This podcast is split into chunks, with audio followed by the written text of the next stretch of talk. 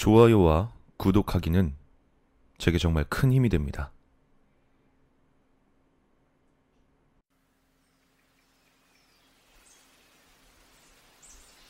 올해 사월경 내가 직접 경험했던 일이다. 우리 집은 시골에 있고 난 면허가 없어서 근처 편의점에 갈 때는 늘 걸어서 가곤 했다.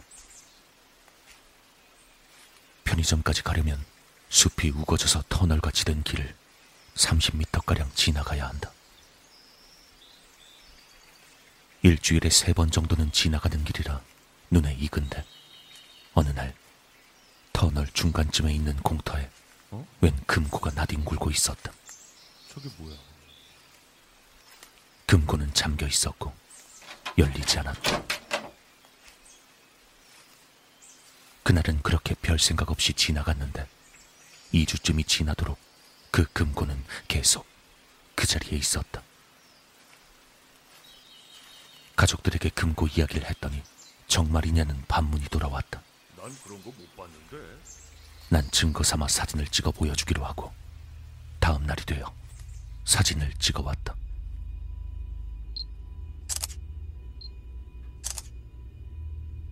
집 근처의 역과 편의점은 반대 방향에 있다 보니 아마 가족들은 그 길을 다닐 일이 없어 금고를 보지 못한 듯했다.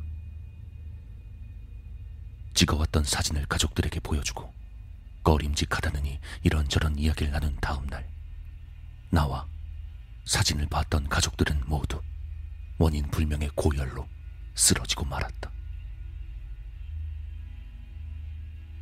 우리 가족 네 명 중 유일하게 사진을 보지 않았던 사람만 멀쩡했다.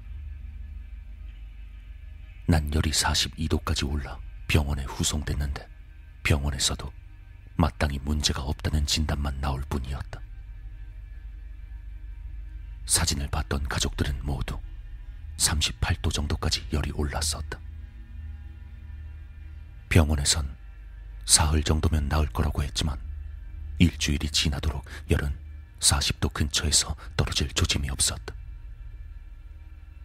혈액 검사를 해봐도 문제가 없었고 독감 같은 것도 아니었다. 종종 목을 졸리는 것 같은 감각이 덮쳐왔지만 그땐 편도선이 부은 탓이라 생각했다. 지금 와서 생각해보면 그냥 아팠던 게 아니라 마치 머리카락으로 목을 꽉꽉 조르는 것 같은 느낌이었다. 너무 괴로워서 무의식적으로 목을 핥히는 바람에 목에 상처가 수도 없이 생겼다. 그렇게 열로 몽롱한 의식 와중 문득 내 머릿속엔 그 금고의 사진이 떠올랐다. 그러고 보니 정확히 그 사진을 찍은 다음 날부터 열이 났었다는 것도 기억해낼 수 있었다. 왠지 기분이 나빠진 난 바로 그 사진을 지워버렸고 사진을 지워버린 순간 계속 느껴졌던 오한이 약간은 사라진 것 같은 느낌이 들었다. 그리고 사진을 지운 다음 날 거짓말처럼 열이 떨어졌다.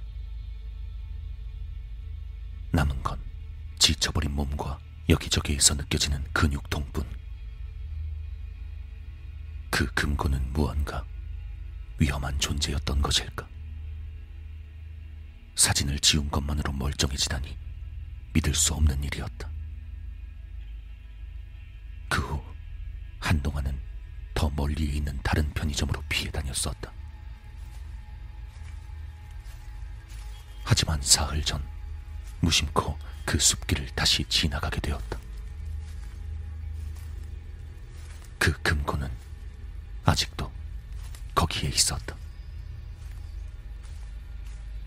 이전과 다른 건 금고의 문이 비틀려 열려 있었다는 것뿐. 사진만 봐도 그렇게 죽을 고비를 넘겼는데 그 금고를 열어 제낀 사람이 어떤 꼴을 당했을지 상상만 해도 두려워진다.